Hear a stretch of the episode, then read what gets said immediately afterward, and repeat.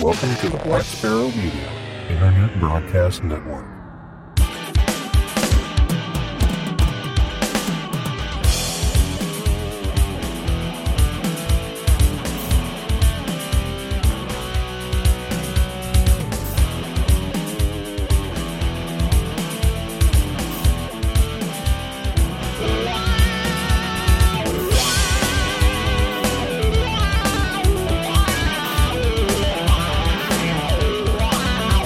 You are listening to Linux in the Ham Shack.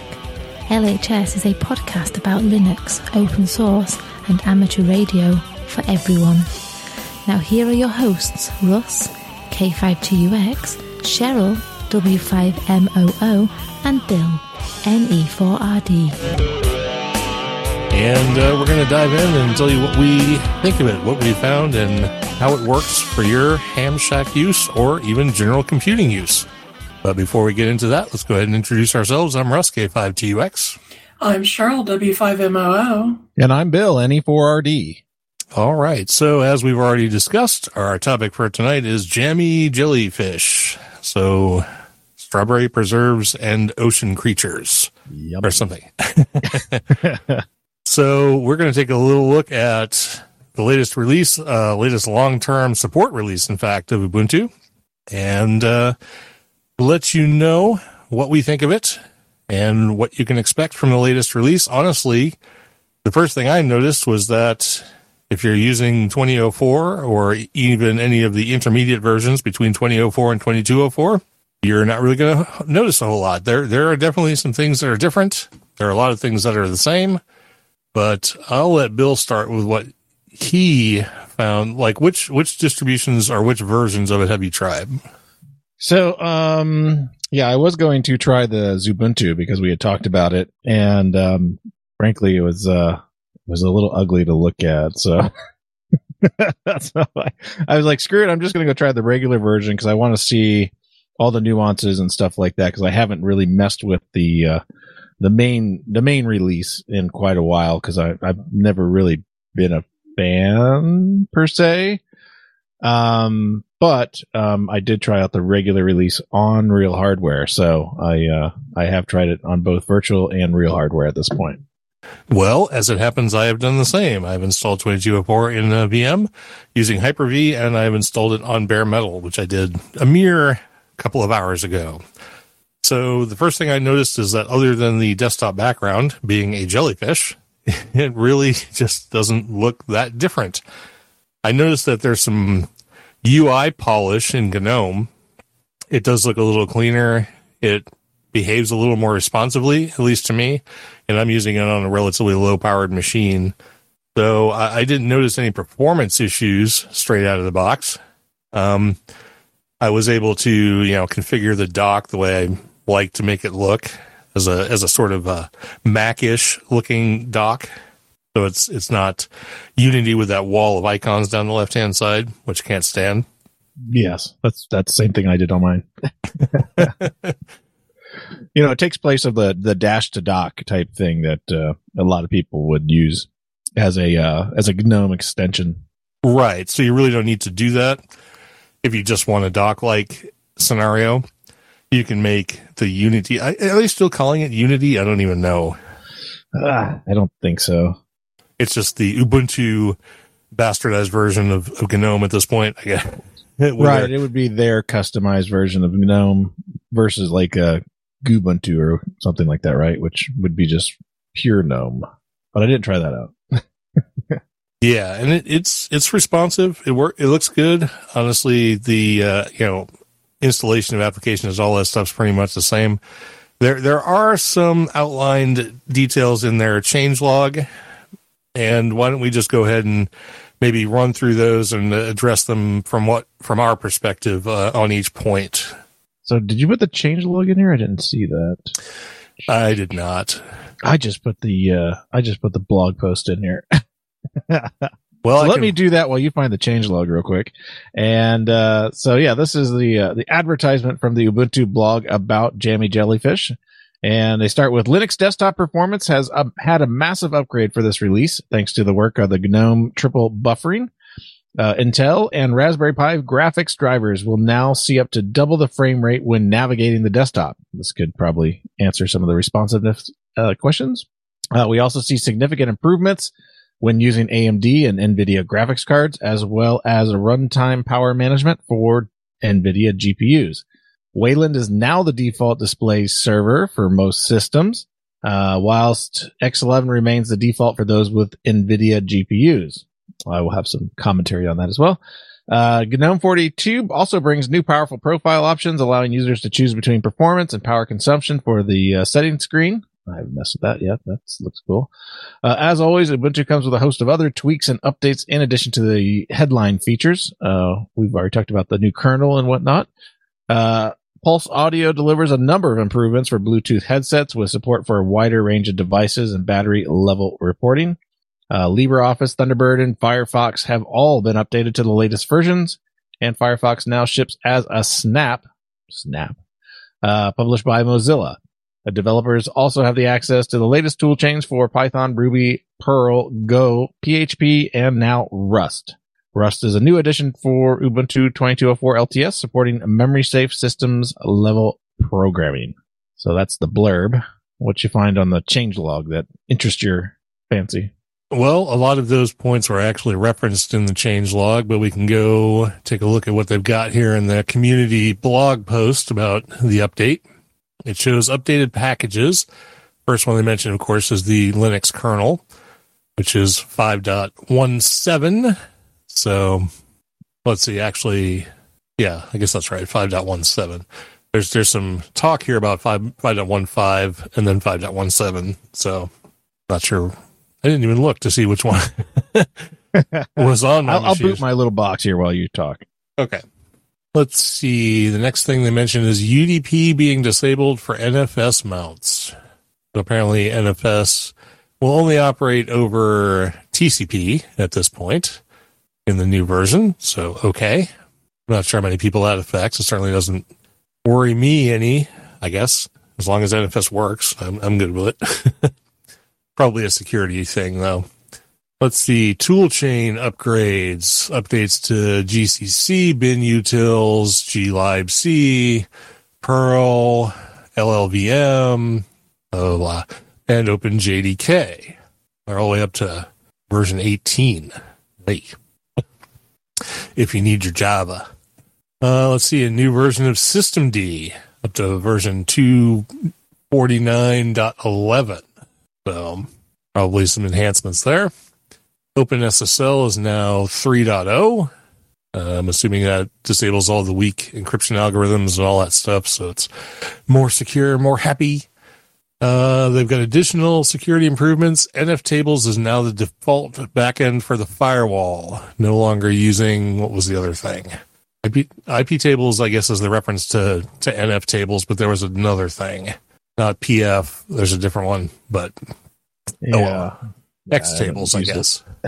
X so the kernel is a 5.15. Okay. It does say something about you can opt into 5.17. Ubuntu Desktop will automatically opt into 5.17 on the latest generations of certified devices. Oh, well, there you go. So my hardware I put it on was this, what is this? A Dell XPS 139365, so it's one of those flip in half convertible devices, but it's only a Gen 7 i7 mobile unit, so it's not the latest greatest unit.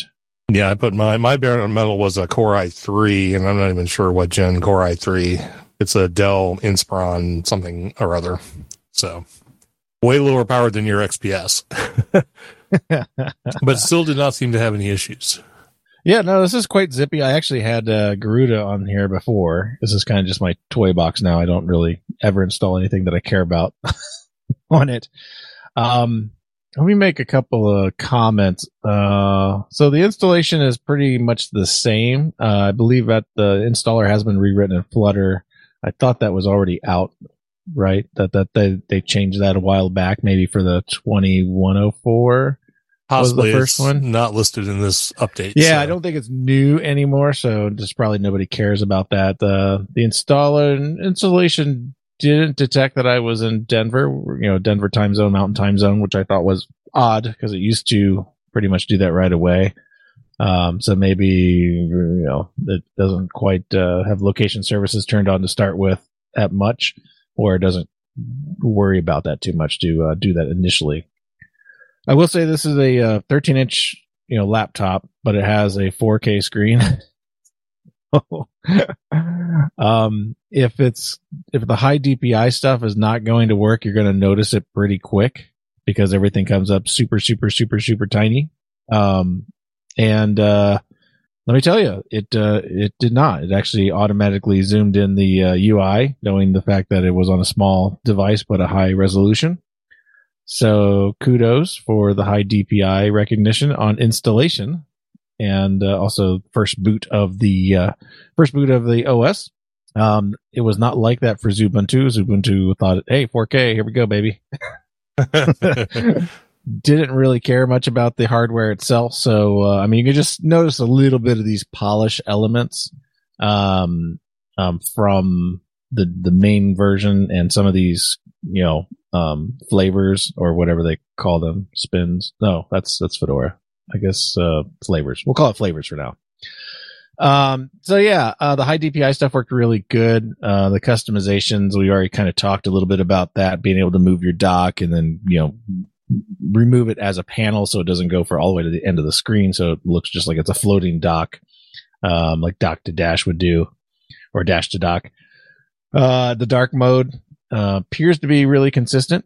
What was I going to mention about the high DPI as well? Okay, so here's the downfall about high DPI. Although it does shrink all the fairly smart UI elements down, if you run an app that is maybe not so smart, I won't mention any names, CQRLog, or, well, just about any other somebody's GTK project, even WSJTX and stuff like that. It doesn't scale quite right when it's scaled. The elements are kind of wonky sometimes. They don't know how to space the window. Yeah. So generally on the high DPI screen, I actually flip it to a more native resolution so it can run 100%. But still, I think it's a long way in coming. I will also say that I don't like the way Windows does scaling of the UI. It does it weird as well.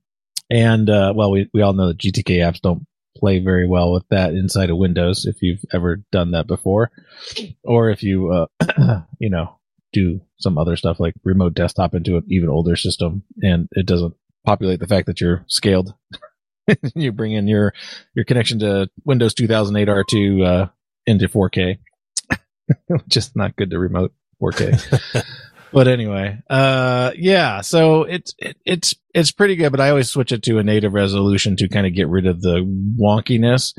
So I'd say it's getting really close to good support for that. The downfall, of course, is the fact that there's too many UI toolkits, and it shows as soon as you're into that space. You know, you have Qtk and GTK and, well, everything else, web rendered. The web render stuff all looks good, and, you know, stuff like that. It's really the main toolkits that always tend to either work really well in the environment or not really well in the environment you put it in. Your mileage may vary if you're in that situation where you have a tiny screen and you're scaling it with a high resolution in the background. You're better off to either switch it back to something native that doesn't look bad on the video card or the screen, and that's all I do. I just switch it to a nicer resolution, and it looks beautiful. It also allowed me to test touch screen, because they did make mention of that in this release, that the touch screeniness of GNOME was really good. And I do have to report, I do like the swapping between workspaces with the swipe, and the only couple of things that did not work as expected. The little, what's the little 9 dot thing called? The panel of apps. Right. It's sort of like the start button, maybe. Yeah. It's like the crosshatch. I know what you're talking about. Tic-tac-toe. Yeah. So like, yeah, in GNOME, you have on the right-hand side of your bar, or it'd be at the bottom of your bar, you have the thing that launches the grid of all the applications. Think of like Windows 8 start menu, because that's what it looks like. Which one came first? Well, let's see. Yeah, so that if you click it with your mouse, it just opens up, and then you see the apps in the workspace. You got the workspaces across the top, and then you have your apps, kind of like your start menu apps are in a nice big grid right below that.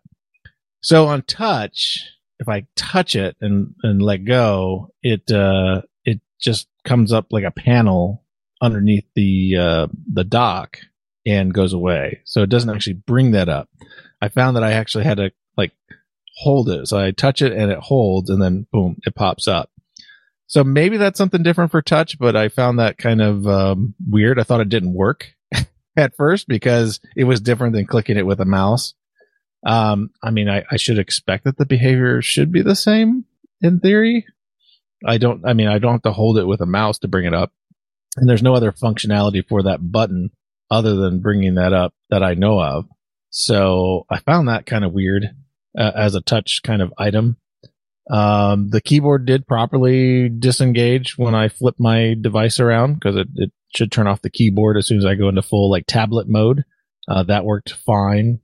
However, and I don't know if this was just the app I was running at the time, I was actually in the software center in Wayland, and it prompted me for my authentication password. The little touch keyboard came up like it should, but it didn't let me touch any of the buttons. So like the keyboard would not function at all when I was in Wayland. Now, I didn't test that any further. I immediately switched to X11, and all of a sudden everything was working right with the touch keyboard and everything else.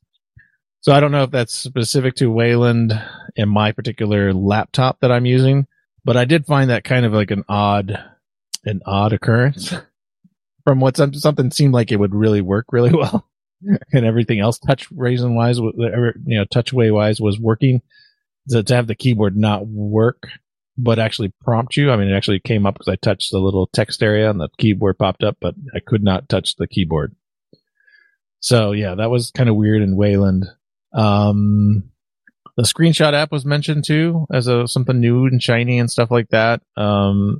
It works fine. It's nothing special. I mean, I've been using the one in KDE and Garuda for a while, so I think that one has all the similar features and stuff like that. It is kind of nice though, because it does. I noticed like when you want to do a selection for the window, it does kind of like bring the window center inside of the frame, so that's kind of cool. And it also can do screen records if you're interested in screen recording your desktop for any particular reason. That's pretty much all the basics that I ran across before I started doing the ham radio stuff. Did you find anything else you wanted to mention about that? I wanted to jump back to the installer. One of the things I noticed when I was doing my install that I don't recall happening in earlier versions, or at least may not have happened for a few revisions, is that when it went to the target disk to do the install onto, it shows the install media by default. And I don't recall that happening in any more recent version than this one. It usually always seems smart enough to know not to install onto the disk it's trying to read from. Oh, I didn't even look. I just clicked erase the previous install and continue. I didn't even go in. Oh, I did that, but the option, I chose the option to erase and reinstall, but the device that had chosen to do that reinstall on when it asked for confirmation was the install disk, the USB drive, not the target disk. That's crazy. I did not run into that. That's interesting. Maybe it's something to do with like your enumeration of devices. That could very well be, but it did happen. So thought I should report. I'd say that's a bug. I would certainly think so, because if you weren't paying attention, I mean, it wouldn't have been catastrophic. Obviously, it would have just gotten to some point in the installation and then blown up, but it wouldn't have ruined your target drive at least. But yeah, problematic for sure. That was the only other thing. I mean, I I looked at, you know, the window manager and the file manager and the things like that, and it all looked pretty solid. Didn't have any issues. I only did it in Wayland because I have an Intel graphics card, so obviously it started up in Wayland. It was not a convertible laptop, so I didn't have any of those issues with the keyboard, the soft keys, and things like that. But yeah, for the most part, nothing really there. It all just fired up and worked and did what it was supposed to do. I should try the X11 version, see if it's even any faster than Wayland, but so far so good. Yeah. I only switched to X11 for that particular bug, and there'll be something else that I did switch to, but I haven't tested it, but I'm going to test it in a few minutes. I'm probably going to have to switch to X11 anyway, because I'm going to be using this with Barrier, and I'm pretty sure Barrier still doesn't support Wayland, so... Yeah, I think that's true. So I'll go back to using the X version. It's fine. It works, and I'm happy with it. And honestly, you know, other than the fact that the X server underneath is different, they don't look different. So yeah, sorry. I was just actually running what I wanted to test, and of course it ran fine. I guess we should point out that people may not even realize that there is a way to switch the X engine, and that's on the login screen when you get to your username. Somewhere on the screen, I think it's like lower right or something. There's a little bottom right. Yeah, there's a gear icon, and if you click on that, it allows you to switch to whatever desktop environment and underlying X server happens to be available on your system. For a default install of 22.04, it should be Ubuntu on Wayland and Ubuntu on X11. Yeah, it says just Ubuntu for the Wayland version, and then it says Ubuntu on X11 for the X11 version. Yeah. So, in case you didn't know how to do that, that's where it is. Yeah, that should be consistent across any of the multi desktop environment setups. They just have that gear icon in different places depending upon your loader. So, right, whether you're using GDM or Light DM or whatever that might move around a little bit. Yep. But should be pretty consistent. I did see in here that part of the GNOME update is that the default remote desktop protocol is now RDP. VNC is still available, but it is secondary. So. I think that's because RDP actually works with Wayland. And RDP is way better than VNC anyway. I understand it's a Microsoft protocol, but it just works so much better than VNC ever did. Yeah. Well, I've done RDP over connections that basically nothing should have worked on, and it's like a flawless experience. VNC just seems to be much less compressed, use much more bandwidth, and just be generally not as good. Yeah, you have to really jigger around with the settings on VNC to get it happy on slow connections and stuff like that, But yeah, it was kind of expected. Apparently, there's a TeamViewer version that works fine for this as well on Wayland, which is good, because the more stuff that works fine on Wayland, the better Wayland will be for the rest of the community and ecosystem. There's still issues out there. Right. Well, the rest of us just switch over to X11. So yeah, it's just easier, right? Exactly. For all the legacy stuff, it doesn't support Wayland yet. Wayland. For all the work they're doing on it, it's just, to me, it's just not quite ready for prime time. Yeah, there's little gotchas here and there, and we'll talk about one of them here as we go through the ham radio stuff. So I did do the Ham Radio Pure Blend installation, and everything worked fine there, including installed pretty much everything I would normally install. Including CQRLog 252, WSJTX 254, JS8 call 221 Devel version. That was the oddball that we noticed a few weeks ago. You know, all the usual stuff, Qtel, GQRX, Chirp, Quisk. There's just a plethora of tools that you can find inside the Ham Radio Pure Blend. And it was nice to see that everything was there. The only oddity for CQRLog users, remember before you launch CQRLog the very first time to go ahead and run the sudo apt install MariaDB-server and MariaDB-client. You know, what that will do is actually uninstall MySQL server and MySQL client and stub this one in there. And after that, CQRLog launches fine, creates its own databases. You don't have to mess around with AppArmor or anything else, because if you go to the point of removing AppArmor, it removes Snap as well. which if you use any snaps, like that fancy new Firefox. Yeah. All of a sudden your Firefox won't work. So you probably don't want to mess around with AppArmor too much. I did kind of play around with the settings a little bit in that to try to get MySQL server and stuff to work, and I just had no joy with that at all. So flipping it over to MariaDB worked flawlessly. And since it only requires the one extra command line to get it done, I suggest that's a smart way for you all to do it. I did look around for SDR++, an actual dev that would work. Didn't see one particularly for Jammy Jellyfish at this point. I did try installing one of the other debs, and I got some error messages and stuff like that I wasn't happy with, so I just quickly uninstalled it, and I said I'd come back to that. Did you install SDR++ on yours? I didn't get as far as getting the ham radio applications installed. I was going to do that, then the lawn was calling, so I had to tend to that before I got to installing the Pure Blend. So okay, so you didn't do any of that. Okay, cool. So I'll just keep on talking on this stuff.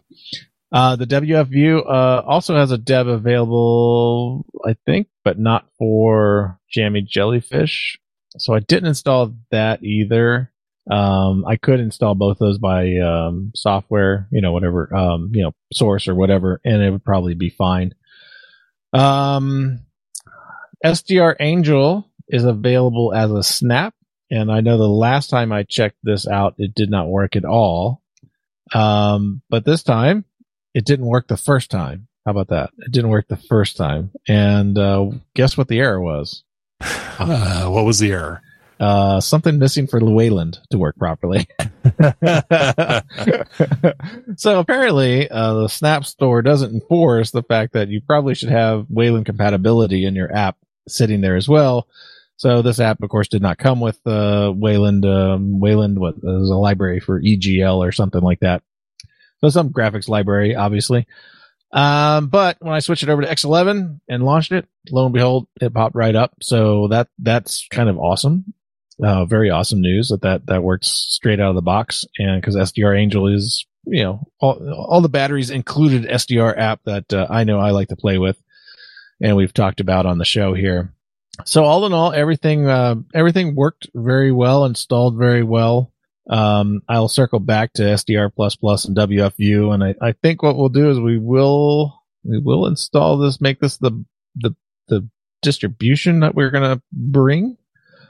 I'm still not 100% happy because, I just don't want people to have problems with Wayland and stuff like that. But I think this is a necessary, evil at this point, that we have to go through this as users. And it does kind of diminish the value of using this somewhat. For those of us that don't care too much about the problems, can kind of work through them. These are the kind of detractors that give people, that have like check boxes, reasons to check the box to say that, Linux sucks or it doesn't work. It's because exactly the reasons that, we go through these things and find these little nuances. And, this is where it comes from. Little silly things like that. That it's like, oh, all I have to do is log out and switch to X11, and then 99% of the problems that are compatibility issues with Wayland would go away. Yeah, maybe we should just make it a default recommendation to just use the X11 server, at least for now, until some of these kind of quirky issues get worked out. Yeah. I mean, it's been years of quirky issues with Wayland. But the Wayland people keep telling everybody else to work them out. As far as I'm aware, that's been the broken record.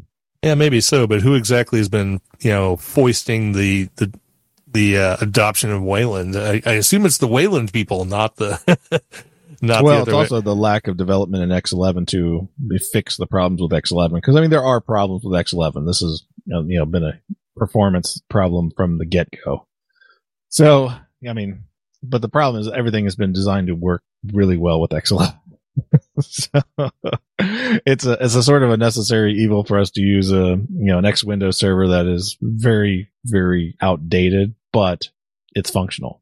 Right. But unfortunately, that's kind of the way of the world right now until either Wayland updates and makes itself a little more accessible to the application developers that are trying to migrate from X11 over to Wayland, or those folks actually just put in the effort to, you know, fix their Wayland incompatibility issues. So, yeah. Oh, and the SDR Angel thing, that's great. I would recommend that you have a PC with some horsepower if you're going to use SDR Angel. If you're on a lower end system, SDR++ is probably what you want to look at. It's much quicker, written in a lower level language, and just, you know, less resource intensive. But SDR Angel is definitely the Cadillac of SDR apps. Yeah, yeah. I mean, I love SDR++. I mean, it's very simple. It works really well. It looks good. But yeah, I couldn't get it to easily install out of the box, so I didn't install it. But obviously for you all that will be, you know, partaking in our ISOs, I will definitely have it installed and working on the live disk, and also makes it itself available during the installation. So you won't have any of the same problems. And hopefully by then we'll start seeing these builds for Jammy Jellyfish out there on the build servers. So that sounds good to me. So unless the chat room has any questions, or there's anything else you want to touch on about this, I think we've covered everything we need to cover. There's more stuff in the changelog. I've got a link to it that'll be in the show notes if you want to read all of the gory details about the minutiae of what's been updated. You can do that. One thing they were talking a lot about is Containerd, and I think that's a topic we're going to have to get into in a future episode. So, yeah, I really haven't messed with it, so that should be interesting to look at there. Yeah, I would like to look at that. And there's apparently a lot of integration in the latest version of Ubuntu with Containerd, and I'm not sure if it's something that they're trying to make transparent to the user and put that into place for virtualized environments or containerization, or if it's something that's just for developers. But we should probably look at it in some depth at some point in the future. But that's not a topic for this evening. That's just something that Ubuntu is apparently embracing. Yeah, I'm trying to think. I did have to install one silly thing. What was it? Ubuntu? Yes. Yeah, I had to install Ubuntu. No, I had to install a different version of libfuse in order to run an app image. So I did find that to be just another oddity thing. I had heard that, you know, obviously certain things are start going to not work right because, you know, they want everything to use Snap. But apparently some of the older app images are using the old libfuse library when they were built. So if you happen to be using one of those, which I was using Balena Etcher app, which I use a lot for flashing drives and stuff like that, and that comes in as an app image, I did notice that I had to do an apt install libfuse 2 in order to get that executable. It just threw an error right away when I executed it for the first time. So if you're an app image user, be aware that you may have to do that same thing. It was pretty obvious error that came up, so that's why I went right to it. So I didn't even have to Google for an answer. I just searched to see which libfuse library was not installed, and that's the one I'm going to install. All right. So another little gotcha, but overall, so are you willing to give 2204 an initial readiness score at this point?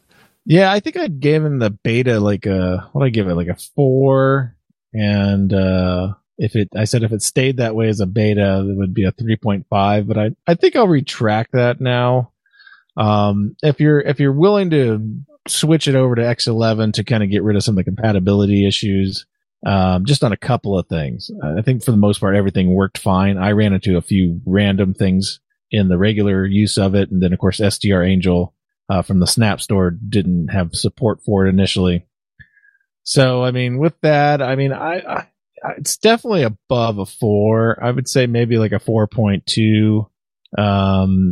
But it's not the king of the distros at this point for ham radio, only because of just the oddities of kind of getting through it. It is very easy to get the software installed, and the Ham Radio Pure Blend made that super easy, and all the versions are up to date, which is very nice.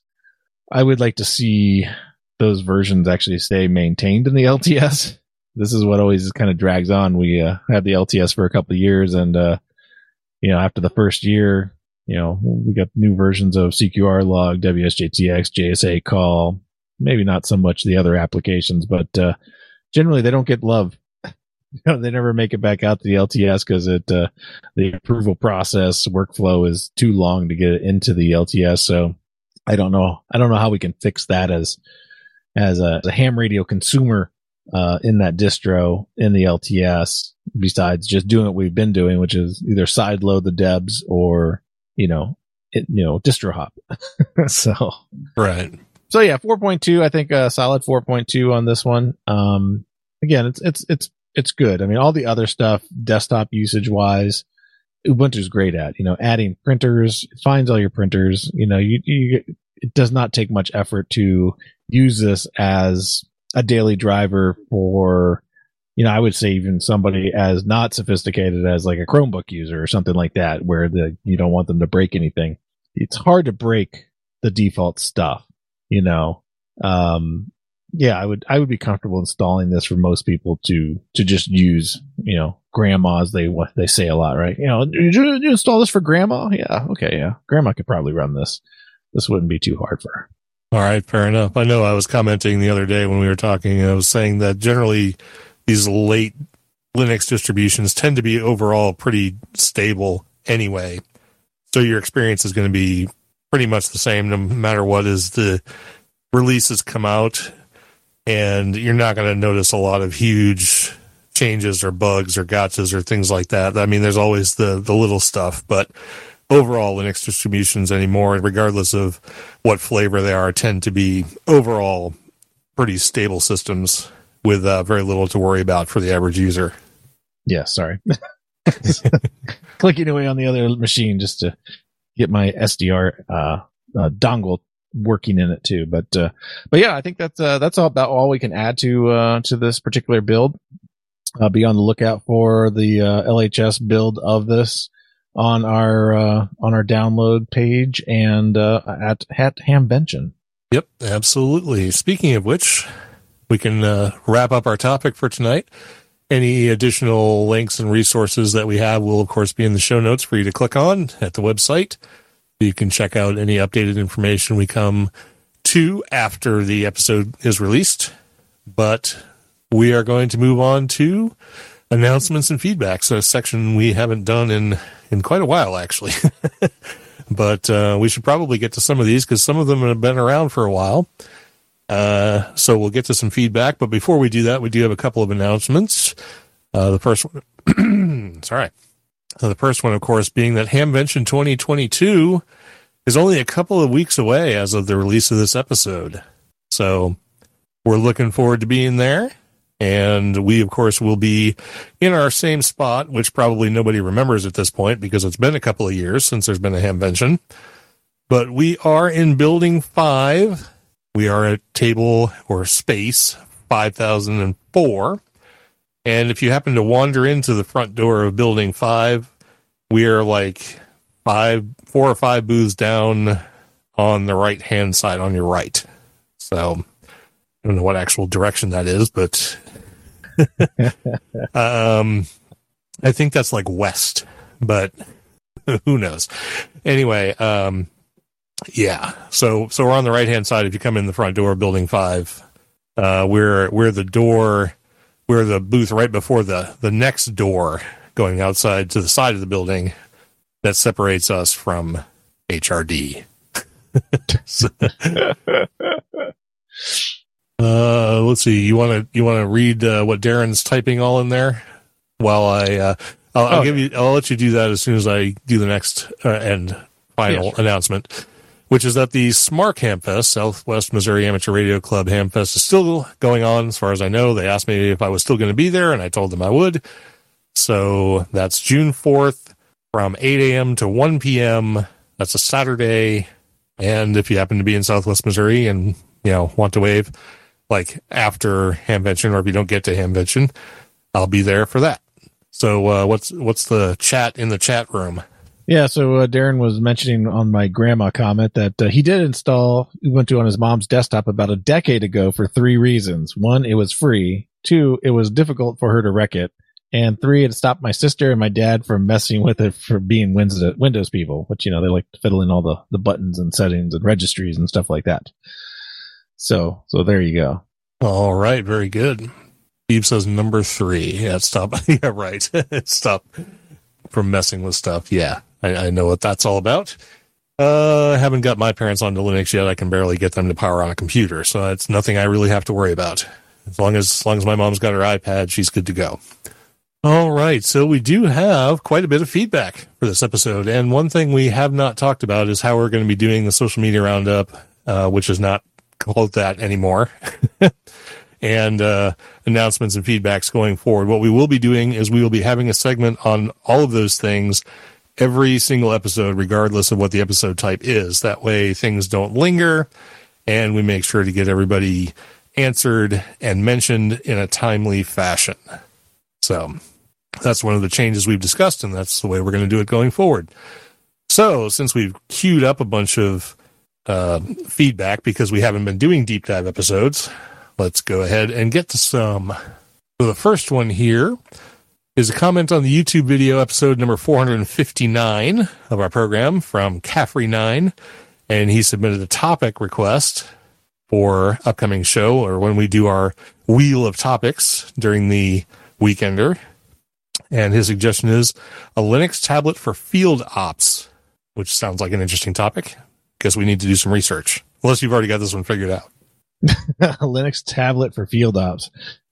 No, I don't like tablets for field ops, so no, I won't even review it, because you shouldn't use a tablet for field ops, because if you're in the field, there might be weather, and guess what? Tablets and touch devices don't like weather.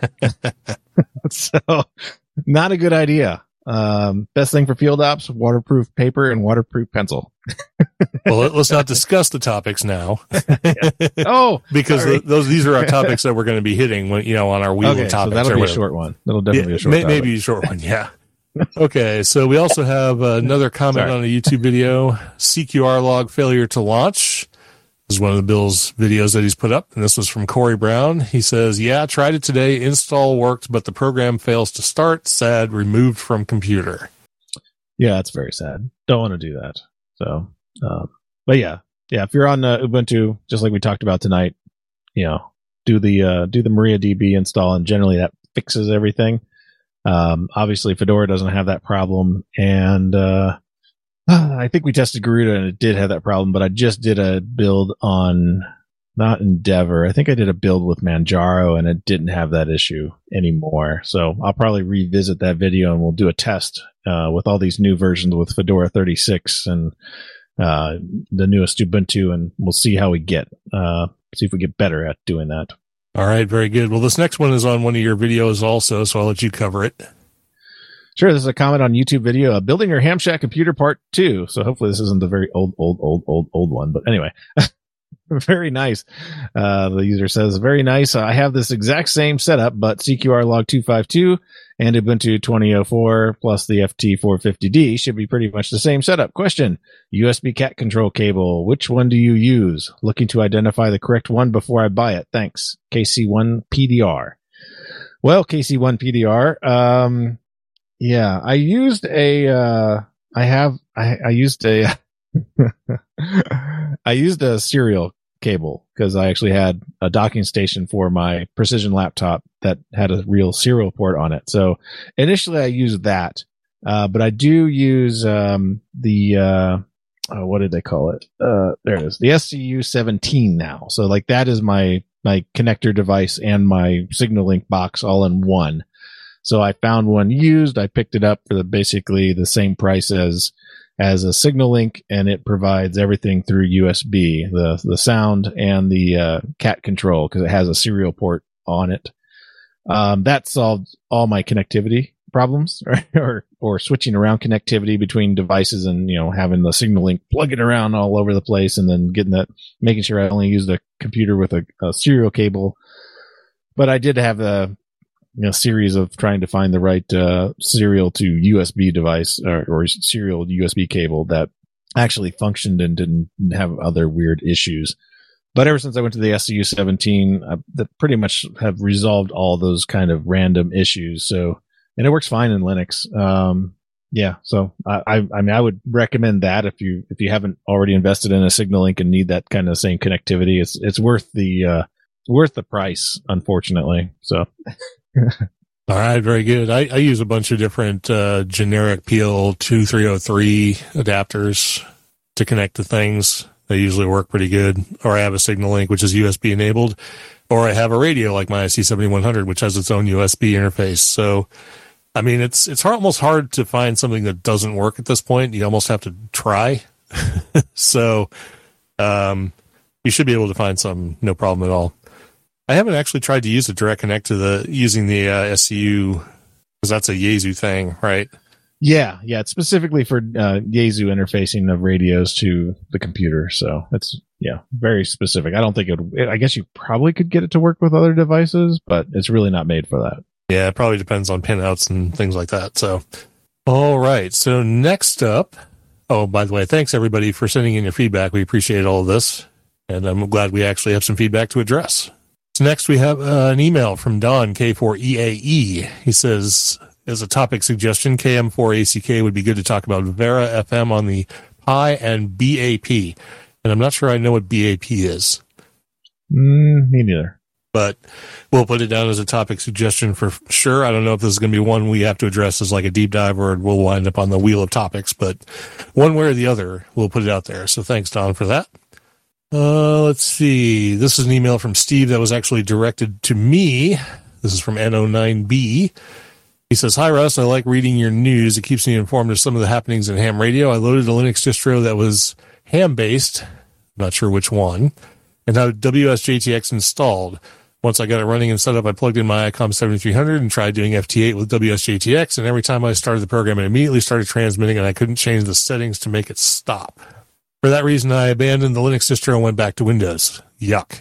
That's his yuck, not me. I know enough about Linux to be dangerous and know that not everything will work the same between Windows and Linux, but the least I have to see it do FT8 with my IC7300. I wouldn't expect you to troubleshoot the issues, but I was wondering if you had any comments on the subject. The distro is not running anymore since I had to give the Raspberry Pi back. Thanks, Steve. Well, when it comes to ICOMs anymore, I'm using WFView for the interface. That seems to work brilliantly. But honestly, before I was doing that, I believe the IC7300 is just like the IC7100, in which case the USB interface should be built in. So all you have to do is, we've talked in previous episodes, I don't know that I could find one off the top of my head here, but about setting up your UDEV to properly integrate with the ICOM radios that have the built-in USB interfaces. And they should be readily available and exposed to the WSJTX interface. I've never seen anybody have an issue with that specifically. And as far as the PTT being hot, as soon as you fire up the application, I'm going to have to assume that's just some configuration setting, like an RTS flag or something inside of WSJTX. It was probably something simple. Yeah, it does sound like you've misconfigured WSJTX with how it triggers the cat control. Yeah, I have to imagine it would have been a simple fix. And if it's something you want to look at going forward and get a distribution installed and try it again, I'm certainly willing to help you out with that. But hopefully you'll come back to Linux and not let a thing like that keep you away from the light and the wonder. But yeah, and if you use FLRig as your rig control, and then just don't use FLRig. I know. Yes, use FLRig. You'll like it better. Yeah, generally that's what I do. I always use FLRig for the rigs, and then just point the apps at that, and then all the problems generally go away if there's any direct connect issues, because then you have to set it all up different maybe. I do have the what that BAP is, and that's Build-A-Pi, of course, because that's Build-A-Pi. Yeah. I just haven't heard it mentioned as BAP before. So that's nope, I haven't either. And we have already had was it KM4ACK who did the Build-A-Pi? Yeah, he was on. Yeah, we already had an episode on that. So yeah, we've had him on, and we've had the other ham pie as well. I think we had both on so far. Yes, that's correct. Because one was Dave, like W6ED something, and KM4ACK Josh. No, not Josh. Jason. Jason. Yeah, that sounds right. some J name. Yeah. Yeah, Jason, I believe, is correct. Yeah, something like that. So maybe we can real quick. I'm going to look at the search bar on the website and search for KM4ACK. And that was the Build-A-Pi Deep Dive, episode number 390. That's where you'll find that. Okay, so thanks, Steve, for the comments. And like I said, we'll try and help you get back into Linux any way we can. So let us know if we can help you in some way. Let's see, is Cheryl around? Is she very deep? Because it's getting down to the end, so she needs to be here at some point. I'm here. Okay. I just wanted you. I thought it might be fun if you read Mike's email here as you scroll down to wherever it is we are. Yeah. No. I have it. Thanks. Okay. Well, it's a funny email, and I thought it might be fun if you read it. Okay. So our next one is an email from Mike, K6GTE. And in that, he said, I think you mentioned you wanted deep dive / show topic ideas recently. So how to package your software for distribution, like how to make a Flatpak, how to make Snap, how to make an app image, how to make a deb, how to make whatever Red Hat uses RPM maybe. It's been a while. Arch, what the F they do use, pellets, dots, ghost, blinky, pinky. Just what is the process of getting your package accepted, included as an option for D/Ling, by app, yum, Pac-Man, or whatever the kids are using these days. And how to contribute to OSS, the process of how to clone a Git repository after you find a bug deficiency. Whiskey is typing for me, so that may be spelled wrong. How to fork, commit, submit a PR, Docker, what is it? Containered, what is it? How to spin one up, how to connect an outside port to a container.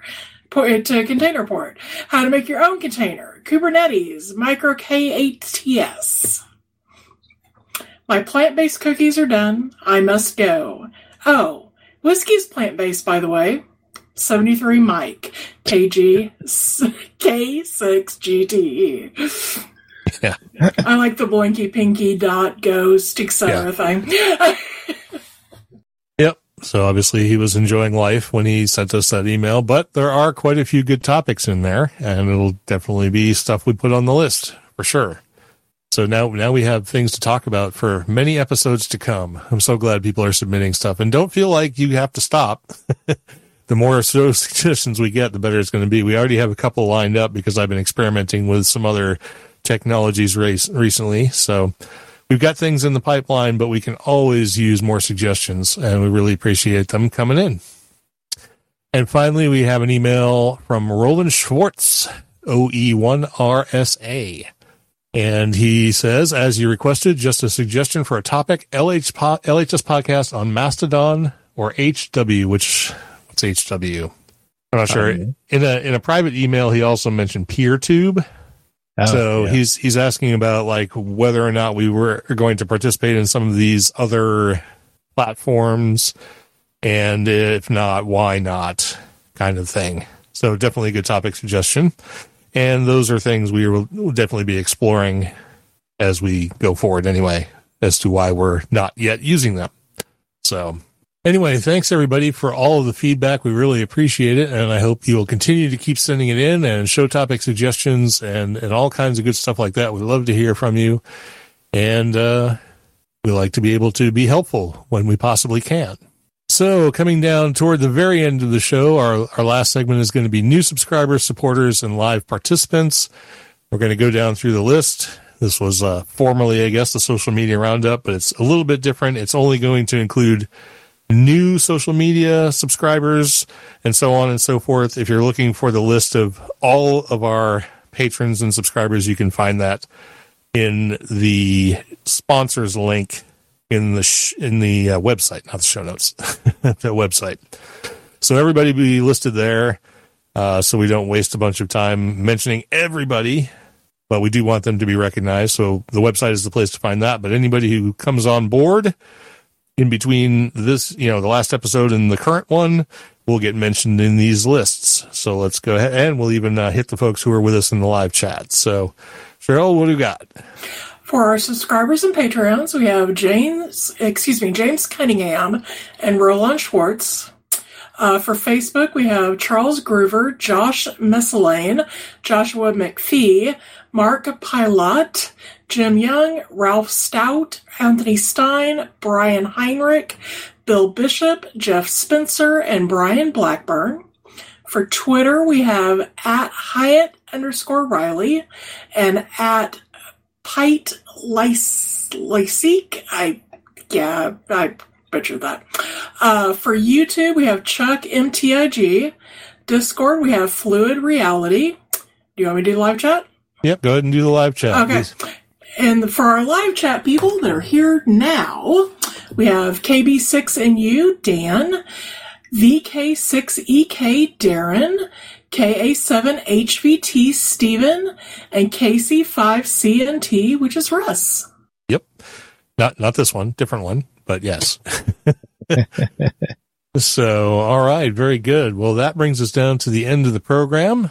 So we've gotten through the topic. Any additional links, of course, will be in the show notes. We want to thank everybody for listening, for tuning in, and for supporting the show in any way that you do that, whether it's financially or simply downloading and listening, or better yet, even sharing it with your friends, however you might want to do that. We appreciate it. Appreciate you getting the word out. Make sure to subscribe to us on YouTube, because once we get over 1,000 subscribers, we'll be able to do more on there, like live broadcasts and stuff. And I really want to be able to do that. So if you can go subscribe to us over on YouTube, even if you don't listen to the episodes over there, it will help us. And like I said, once we hit that 1,000 subscriber mark, we'll be able to do more with the platform. So please go over there, click the button, and, help us out. In the meantime, we hope you have a great week. We hope to see you at Hamvention. And we hope you tune in to the next episode, which will be a short topics episode. And it'll be coming up in a week's time. Thanks, everybody, for listening. Have a great one, and we'll catch you all next time. This has been episode number 465 of Linux in the Ham Shack. I'm Russ, K5TUX. I'm Cheryl, W5MOO. And I'm Bill, NE4RD73.